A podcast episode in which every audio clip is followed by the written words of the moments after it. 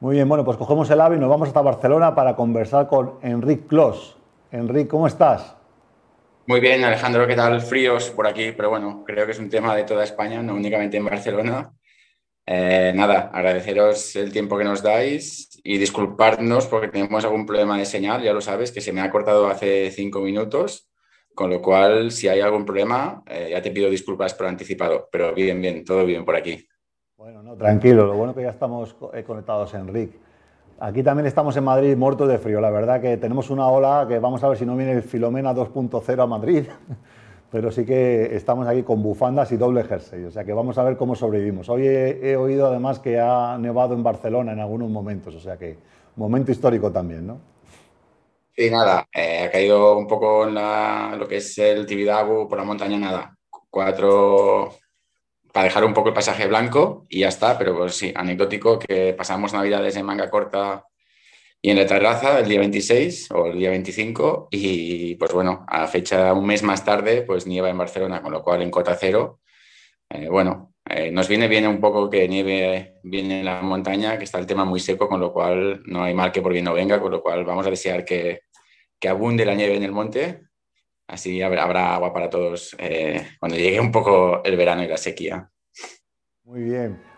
Bueno, Enrique, yo quería, yo quería preguntarte, y qué bueno que ha pasado esto de las emergencias, digamos, eh, meteorológicas, ¿no? Porque además venimos a hablar contigo hoy de emergencias. Tú eres el marketing manager de la empresa FlashLED. Y bueno, quería preguntarte primero, ¿qué es esto de FlashLED? Cuéntanos un poco. Bueno, eh, mira, FlashLED no deja de ser, es una compañía es una spin-off de, KPS Group. Eh, KPS Group es un grupo de distribución eh, que nació en el, sector car audio. Y bueno, eh, Flashlight nace con la intención de salvar vidas a través de dispositivos de señalización de emergencias. ¿Cómo funcionan estos dispositivos? Estas pues son como unas balizas, ¿no? Cuéntanos un poco cómo funcionan los dispositivos. Correcto. bueno, el 1 de julio de 2021, eh, la DGT eh, publicó un Real Decreto sobre la regulación de servicios de, auxilio en carretera. Y como te digo, eh, desde, 2000, desde julio de 2021, las balizas, que es una luz que emite una, una cierta, un destello visible a, 360 grados y a un kilómetro de lejos, eh, se puede sustituir ya eh, por los triángulos eh, de emergencia, ¿sí? con lo cual cuando hay un incidente en carretera, un usuario hoy ya puede utilizar esta baliza encima del techo y ahorrarse el salir del coche con, lo, con el riesgo que, de atropello que, conlleva.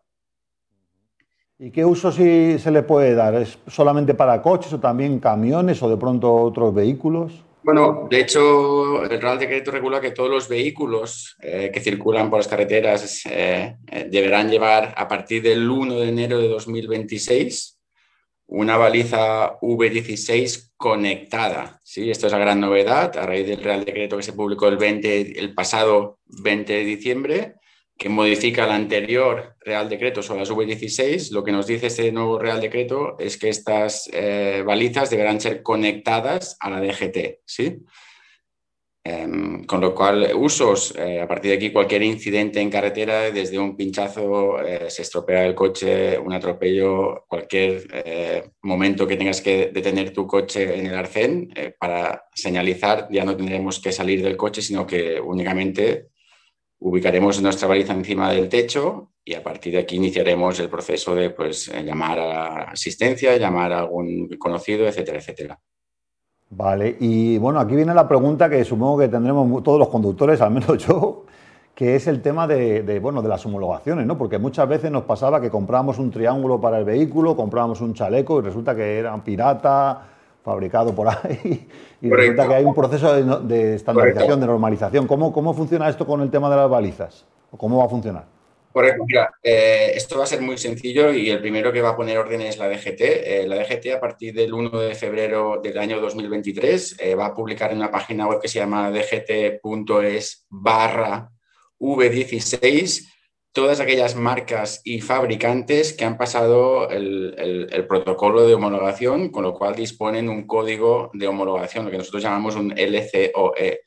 Cualquier baliza homologada por la DGT en la tulipa, o sea, lo que es la, en la luz, en la parte superior, deberá ir grabado el número de homologación. pero ante la duda, cualquier usuario final o, sí, podrá ir a dgt.es barra eh, V16 y ver realmente si el producto que están comprando o viendo o valorizando la compra está homologado o no.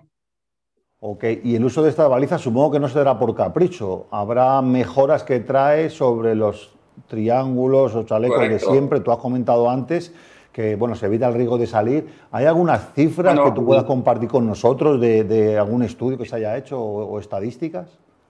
No, porque realmente la estadística habla de muertes por atropellos, ¿sí? pero no habla dentro de estos atropellos, no tenemos eh, tipologías de atropellos. Si es que yo voy circulando, voy paseando por, el, por la castellana y me atropellan, o voy por una intercomarcal y me atropellan, o voy paseando un perro y me atropellan, o tengo un incidente, voy a señalizarlo y me atropellan.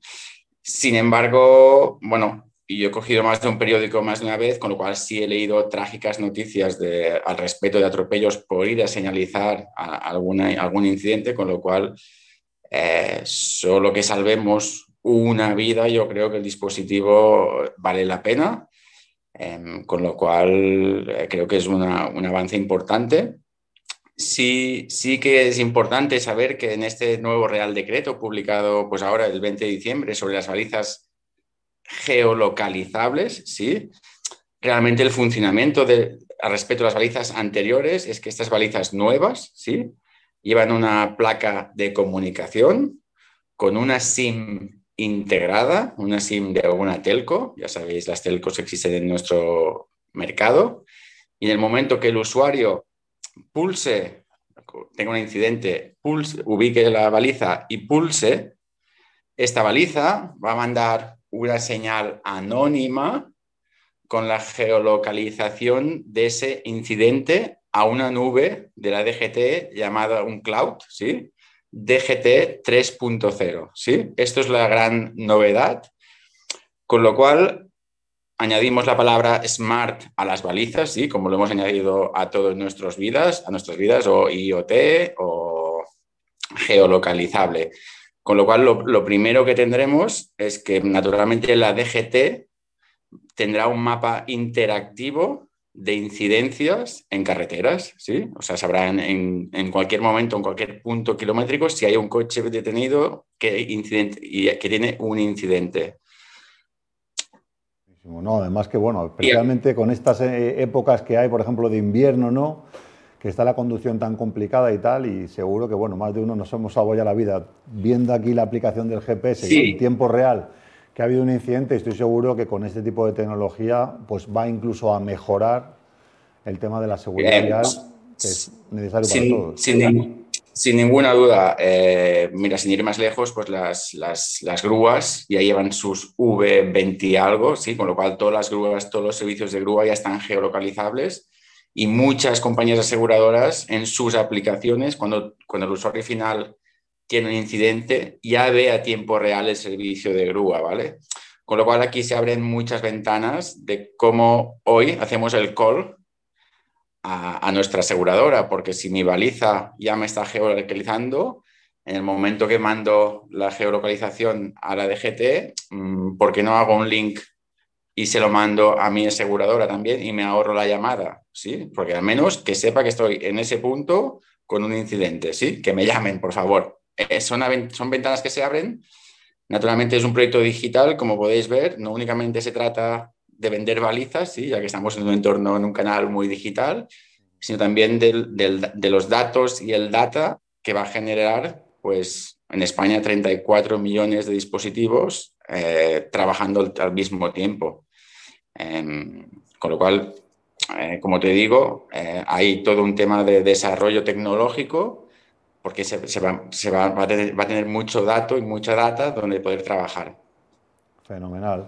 Bueno, y cuéntanos al final, si hay, si hay alguna empresa o una persona que quiera comprar este tipo de dispositivos desde ya, eh, ¿cuál sería la vía? ¿Vosotros tenéis una cadena de distribución o, tenéis una tienda online donde se pueda adquirir o cómo, funciona?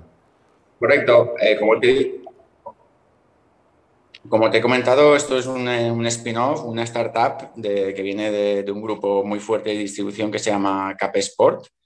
Em, pero bueno, tenemos estrategia de, de, venta, de comercialización eh, multicanal, ¿sí? En el fondo vamos a atacar eh, vehículo nuevo, todo lo que es hipermercado, todo lo que es el grupos de electrónica de consumo y naturalmente también el, canal promocional, esto en cuanto a B2B.